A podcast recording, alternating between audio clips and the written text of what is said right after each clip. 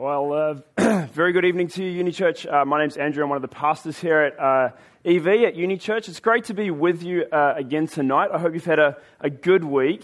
Uh, like Lachlan said, I just want to add my welcome to his to say if you're new or newish amongst us, if you're visiting us, it's great that you're here. I uh, hope you have a great night with us tonight. it's my joy and privilege to try and help us unpack unpack chapter 10 that was just read to us by Edmund. Um, we've been working through uh, Paul's second recorded letter to the church at Corinth, as Lachlan mentioned, and it's a series that we've titled Power and Weakness. Uh, as you can hear, I'm starting to lose my voice today, uh, so I'm weak, but he is powerful. Uh, so bear with me. but we are now on the home stretch. We are now uh, turning to the final three chapters, four chapters of uh, 2 Corinthians. And it's in these chapters that we actually start to see the main source of conflict that's been troubling Paul. Uh, if you've been reading along uh, through 2 Corinthians with us, if you've been following along in our sermon series, uh, you should notice a stark contrast or stark change in tone to Paul as he starts this letter, uh, starts this chapter in chapter 10.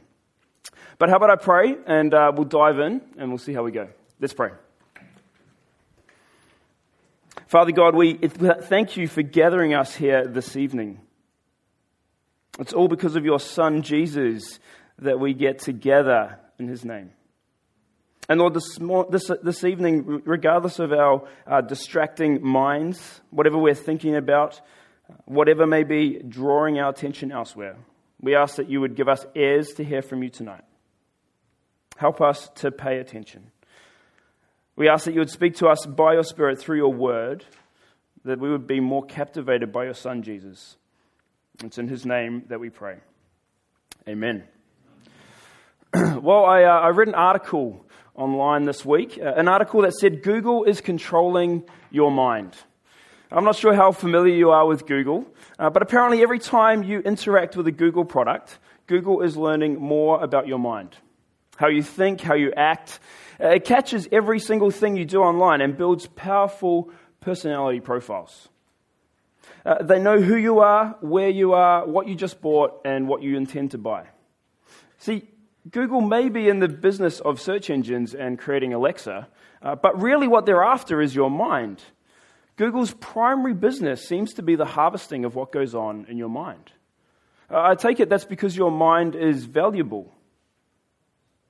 And see, if Google can understand the way you view the world and everything in it, then in theory, it will be able to expose your weaknesses and perhaps even change your mind. And the problem Paul faces as we turn to chapter 10 tonight is that the Christian church at Corinth is being infiltrated by intruders. Intruders who are trying to change their minds. These people are undermining the gospel that Paul proclaimed to them only years earlier. And we see tonight this deep concern that Pastor Paul has for his church in Corinth. Now, you, you may recall that Paul established the church during his first visit. Uh, he, he went to Corinth and he was telling non Jewish people, these Gentiles, about Jesus Christ. And a number of them became Christians, a church was established. Uh, but it was a bit of a rocky road for the Christians at Corinth as, as they kind of navigated and tried to work out how best to live the Christian life. Uh, and, and now we come to this point where uh, the Corinthians are facing another challenge. And this challenge is what Lachlan alluded to earlier. It's this super apostles who have come into town. We meet these super apostles in more detail next week in chapter 11. Uh, it's up on the screen, but chapter 11, verse 5 says this I consider myself in no way inferior to these super apostles. And that's Paul talking about the fact that he's been accused of being inferior to these other men. Now, who are these men? Well, these guys are Jews that have heard about Jesus. And they've left their Jewish region and, and they're now itinerant preachers. They're, they're going from place to place and they're getting uh, speaking gigs at local churches. Uh, they charge for their service. I mean, they're, they're itinerant speakers. That's how they earn their living. But they actually charge quite a bit. And what's more, these men um, are well trained in the art of speaking. You see, uh, rhetoric back then was a significant art form. It's perhaps similar to our modern day equivalent of uh, engaging a lawyer if we were to go to court. Uh, I, I, wouldn't do very well in a courtroom if I had to speak on my behalf, but if I engage a lawyer, They're much more uh, sophisticated. Their rhetoric is much more appropriate to be speaking in a law court.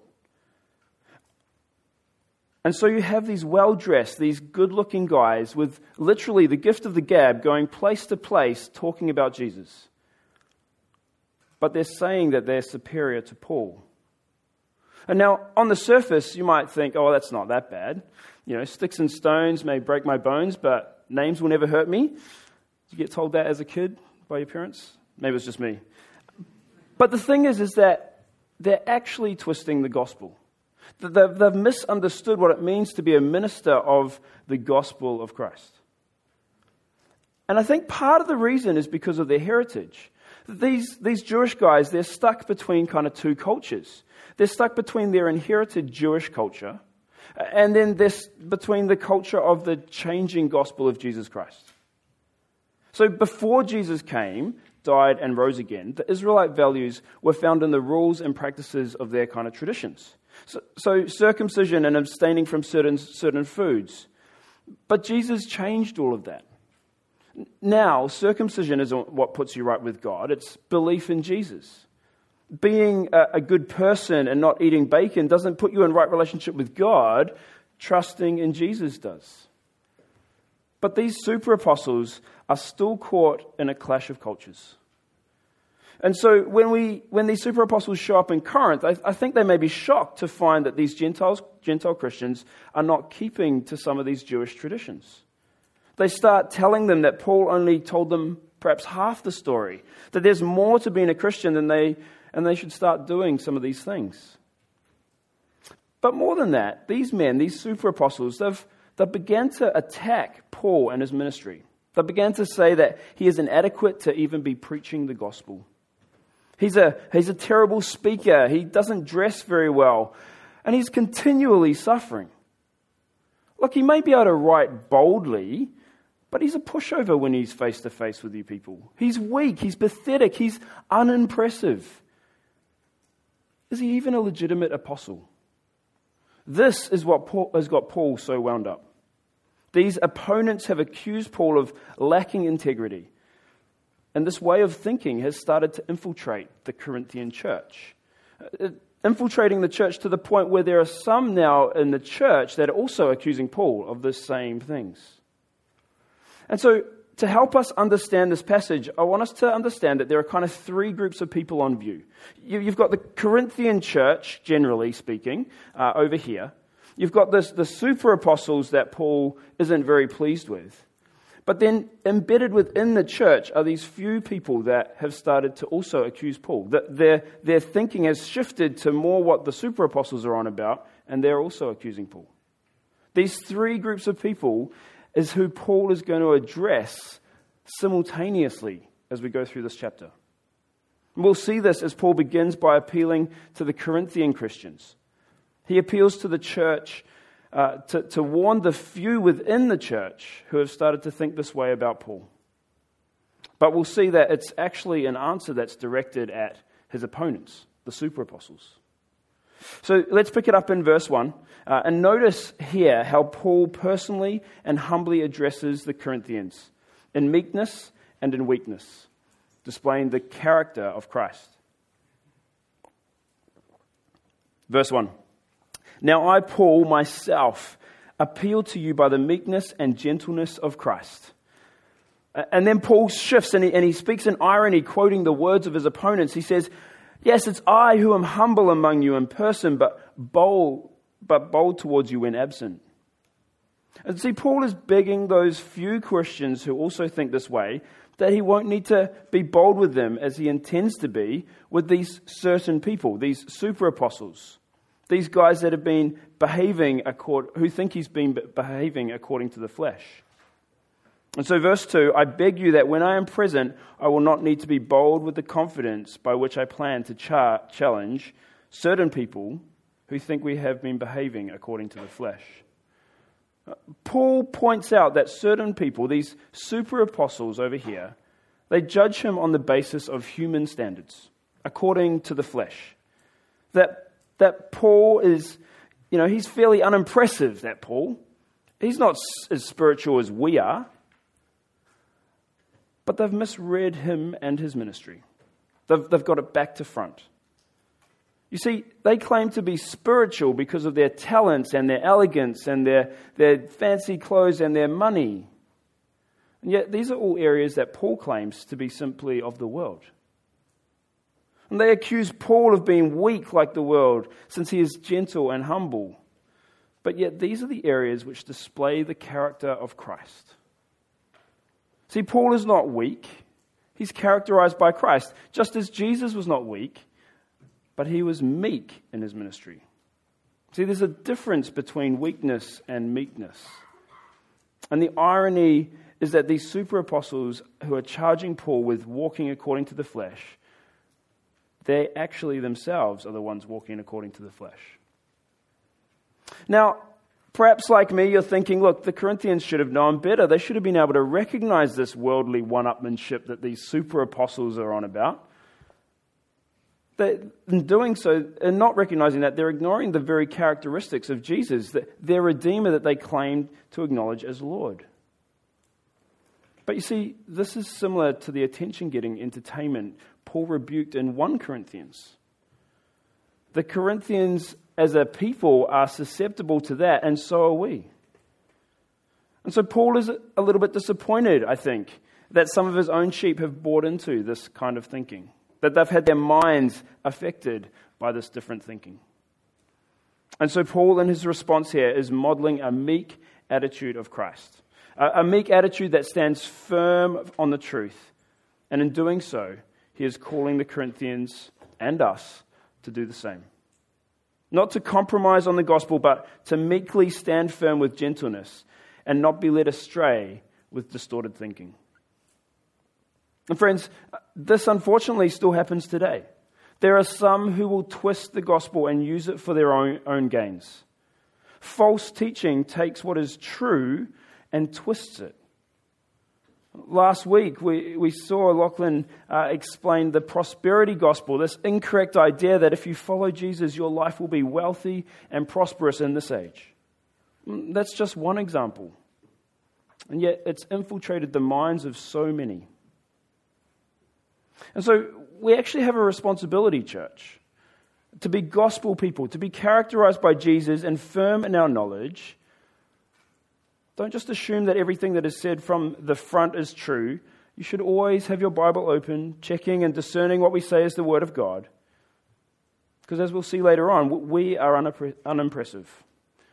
It is God that we boast in.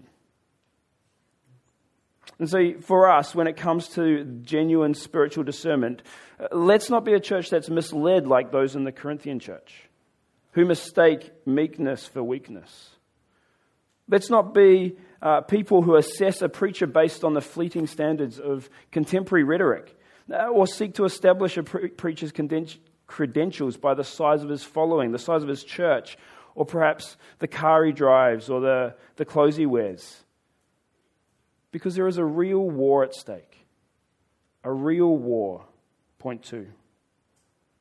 Paul's ministry in Corinth illustrates the reality of spiritual warfare, and that is the battle of our minds. Uh, Paul responds to this charge, this charge of being weak, with an extended use of a military metaphor.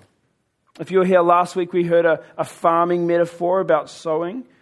This week, a military one. And pick it up at verse 3 with me. He says this For although we live in the flesh, we do not wage war according to the flesh. Since the weapons of our warfare are not of the flesh, but are powerful through God for the demolition of strongholds. Paul says, Yes, I live in the world, but I don't conduct business by worldly standards or, or with worldly weapons. Now, in ancient times, when you were building a, a fortress, uh, when they were designing the layout of the fortress, they would often have a, a, a stronghold or an extra um, strong turret inside the fortress. It's the place that people would retreat to if the city walls were breached. It's a bit like a, modern day panic room or a bomb shelter. Uh, this is the imagery that Paul is conjuring up when he uses this metaphor an area of one's life that is seemingly impenetrable, a fortified wall that we hide behind when under attack. And so the question for us is well, what are these metaphorical strongholds that Paul is referring to? It's in the next verse. Paul tells us we demolish arguments and every proud thing that is raised up against the knowledge of God. You see, the, the, strongholds that Paul is talking about are the meaningless arguments and the arrogant deceptions that people use against the knowledge of God. Friends, the scriptures tell us that our thinking is broken. Your mind and the way you think is just as broken as my mind and the way I think. And we have to start with this truth that, that our mind and our thinking has also been affected by sin, just like everything else. We get so caught up in our own way of thinking, don't we? So set on living life our own way instead of God's. People make all sorts of excuses not to believe in the living God. The presence of suffering in the world, no God. The supposed lack of proof for the resurrection, can't be a God. Or being bound by a perceived set of rules, don't want that, no God. Uh, you may be here tonight and you may be indifferent to God. You may be antagonistic towards God, but what you are actually is you are rebelling against Him. And this is the same idea that, that Paul speaks of in Romans 1. Romans 1:21, it's up on the screen. He says that we erect barriers to shut out the knowledge of God. Read with me. For although they knew God, they neither glorified him as God nor gave thanks to him, but their thinking, their minds became futile, and their foolish hearts were darkened. We, we turn a blind eye to the very fingerprints of God that are all over the world. We trick ourselves into thinking that we're enlightened when the Bible tells us that to deny God is foolishness. Friends, don't believe everything you think. Our minds can deceive us. You must test everything. And so when Paul says in verse 4 that we demolish arguments, he's not talking about winning a debate with his opponents and driving them shamefully from the stage. Paul's weapons actually destroy the way people think. It will demolish their sinful patterns. It will demolish the mental structures by which they live their lives in rebellion against God. His spiritual weapons tear down every proud thing that sets itself up against the knowledge of God. You see, the weapons you choose are those that you have confidence in. Uh, how many of you here um, play online gaming? Any of you? Yeah, great. I don't play it. But um, you know, when you're playing a video game and you've got to go choose a weapon, usually at the start of the game, you'll start with like an average weapon, like a 9mm or something. Uh, but then as you go through the game, you get bigger and better weapons, right? And as you go through the game, you, you, you gain more confidence. But Paul's not talking about those kinds of weapons, those material weapons like guns. What Paul's refusing to use are the worldly weapons of his opponents. He's refusing to use cunning manipulation and deceitfulness. How do you change the way people think? By bullying them? By intimidating them? By being angry at them? In chapter 4 of 2 Corinthians, Paul tells us that he has renounced secret and shameful things, not acting deceitfully or distorting the word of God but commending ourselves before God to everyone's conscience by an open display of the truth. Paul would not defend his apostolic credentials with these same weapons, these same weapons that his uh, opponents are using. Because the battle, friends, is much larger, larger than that. Because the battle is in your mind. What does Paul use to penetrate even the most closed minds, the most hostile minds to God?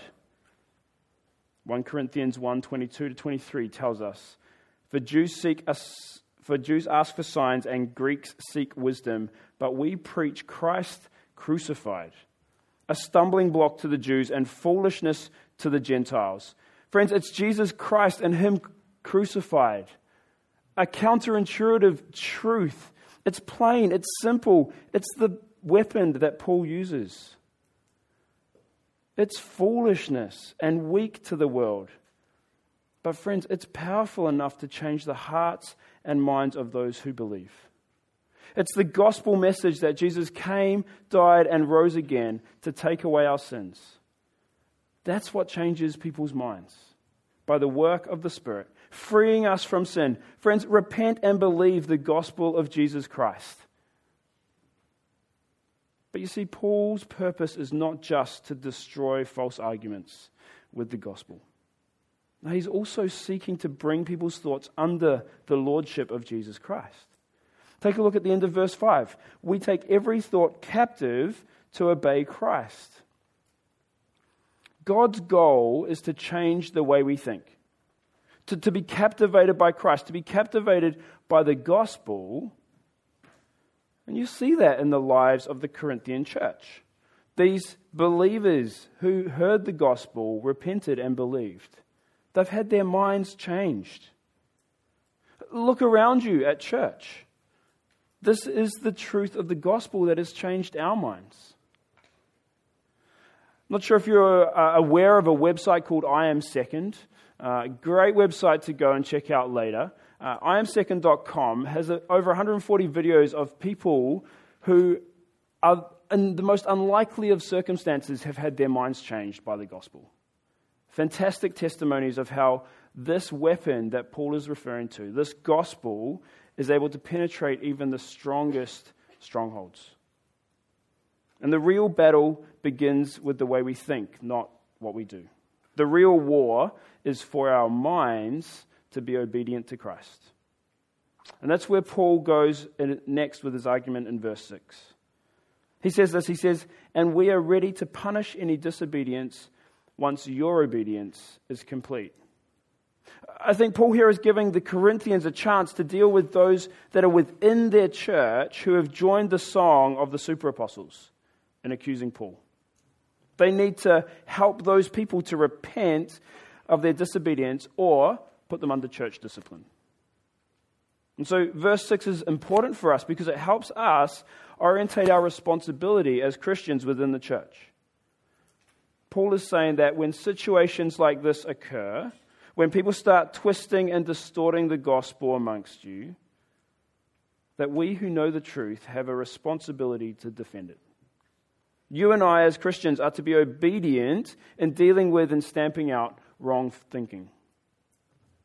This is significant to Paul, and it is the rebuke of the Corinthian church as a whole that they have allowed this thinking to creep into their midst and so Paul is saying that when he comes, if those few are still living in disobedience, he will have to punish them. If he shows up and they're still being disobedient. Because he's obviously one with authority. And that's our third point obvious authority. See, it's in this little section that Paul's main point is that he's not, he not only belongs to Christ, but he will use his authority when needed his apostolic authority that has been called into question, but it should have been obvious to the Corinthians from the outset. He says this Look at what is obvious. If anyone is confident that he belongs to Christ, let him remind himself of this. Just as he belongs to Christ, so do we. If you turn away from Paul, you turn away from Jesus, is what Paul's saying. You cannot turn away from Paul without turning away from Jesus. Uh, Paul was the one who came to the Corinthians in the first place with the gospel. And Paul has much more reason to be confident that he belongs to Christ. I mean, he actually had an encounter with Jesus on the road to Damascus. He was individually commissioned by him to go to this Gentile region. He will boast about this more in the next chapter. But the point is, Paul is obviously belongs to Christ. And his authority has been given to him, what for? verse 8 tells us it's been given to him for the building up of the Corinthians. This authority, this power, it, it must be wild, excuse me, it must be uh, used with humility and graciousness, but is to be used for the building up of the church. Look, in many ways, Paul appears as an unimpressive man doing an unimpressive thing. And the super apostles think he's all talk, that he's bold in his letters but weak in person. They think he's boastful. Look at verse 10. He says, For it is said of me, His letters are weighty and powerful, but his, pre- his physical presence is weak, and his public speaking amounts to nothing. But Paul says that he will not be put to shame. The way that Paul will act out his authority in person will match the boldness that he has shown in his letters. That's what he says in the next verse. Let such a person consider this. We are in our, what we are in our letters when we are absent, we will also be in our actions when we are present. And so, having demonstrated that his boasting is appropriate according to the authority given to him by the Lord, Paul now focuses on the various dimensions of improper boasting, the improper boasting that's carried out by his opponents. I'm at point four, if you're following along in your outline. Uh, friends, we all like to boast every now and again, don't we? Uh, did anyone get up early and watch a national rugby team play sport this morning? Yeah. Yeah, go the All Blacks, right? Finally. No, it was great. It was, it was a great game. I was, uh, biting my nails at the end there, but um, we got there. Uh, we love to boast, and we particularly love to boast in our successes. Our successes as a nation, as individuals. I'm a competitive sportsman. Um, not doesn't mean I'm good at sport, just means I'm competitive. Um, but the danger is for many of us that when our competitive nature flows over into uh, other areas of our life, we can actually start comparing ourselves to others, which is exactly what the super apostles were doing. Uh, we're running short on time, so let me just quickly draw your attention to verse 12 and then make some application points. Verse 12 says, For we don't dare classify or compare ourselves with some who commend themselves but are measuring themselves by themselves and comparing themselves to themselves or, or, with each other, they lack understanding. You see, the super apostles lack understanding since they were comparing themselves to each other and to the world around them. But Paul says that's exactly what is to not take place in gospel ministry. Paul says that's exactly what is not to take place in Christians' lives. Churches should not be comparing themselves to other churches. We shouldn't be talking to people about how many people we've converted to Christianity, but we should be talking about how many people we've seen God change the minds by his gospel. Friends, we just celebrated uh, at the AGM God doing this mind changing in 19 people this year at EV. Praise God. But but that's what God has done, not what we have done. This is particularly true, I think, for those of us who are leaders in ministry.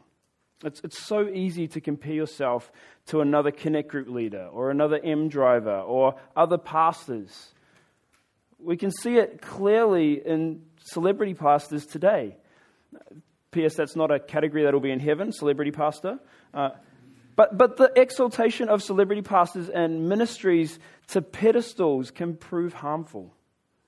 Uh, you've seen it probably time and time again. It can be harmful to the minister, can be harmful to the recipients of that ministry.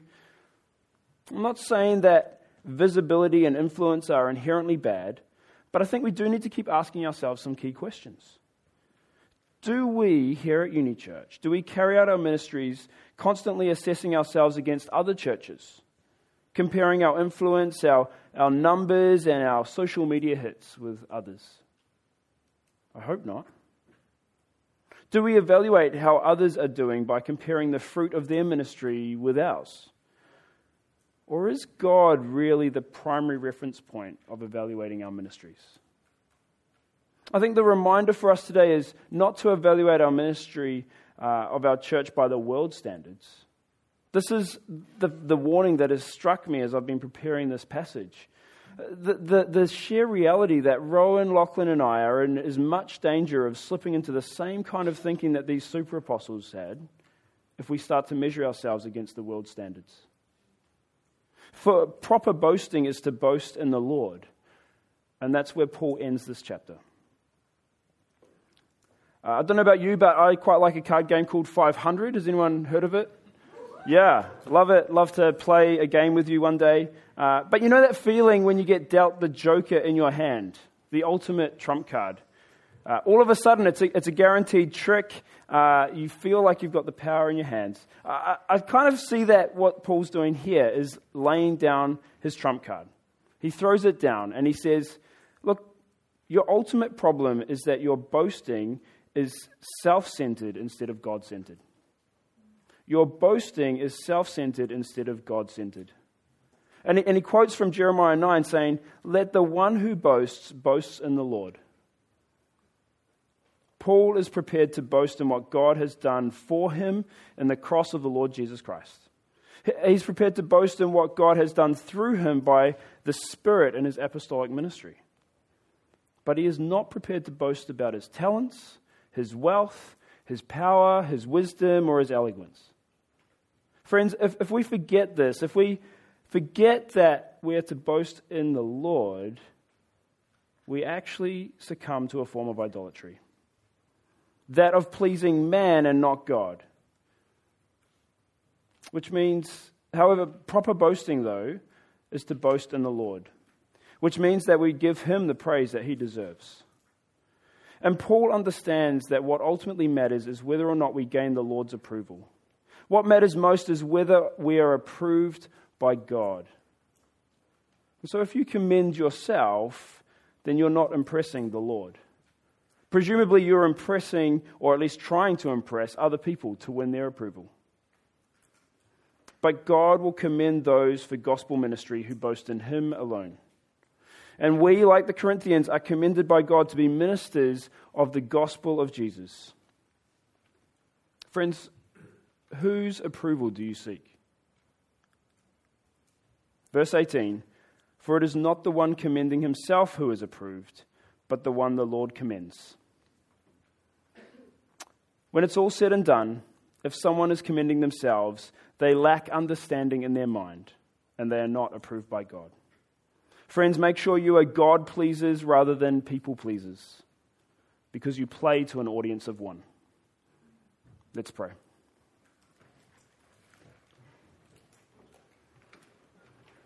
Father in heaven, we thank you for this word tonight. We thank you for your powerful gospel that is able to break down even the strongest of strongholds. Thank you for changing the way we think, to see you clearly for who you are. Father, may we boast in you alone. Keep us from comparing ourselves to others. But as ministers commended by you for the spread of your gospel here in Auckland, we pray that you would use us as you will to see Jesus' name made famous. Amen.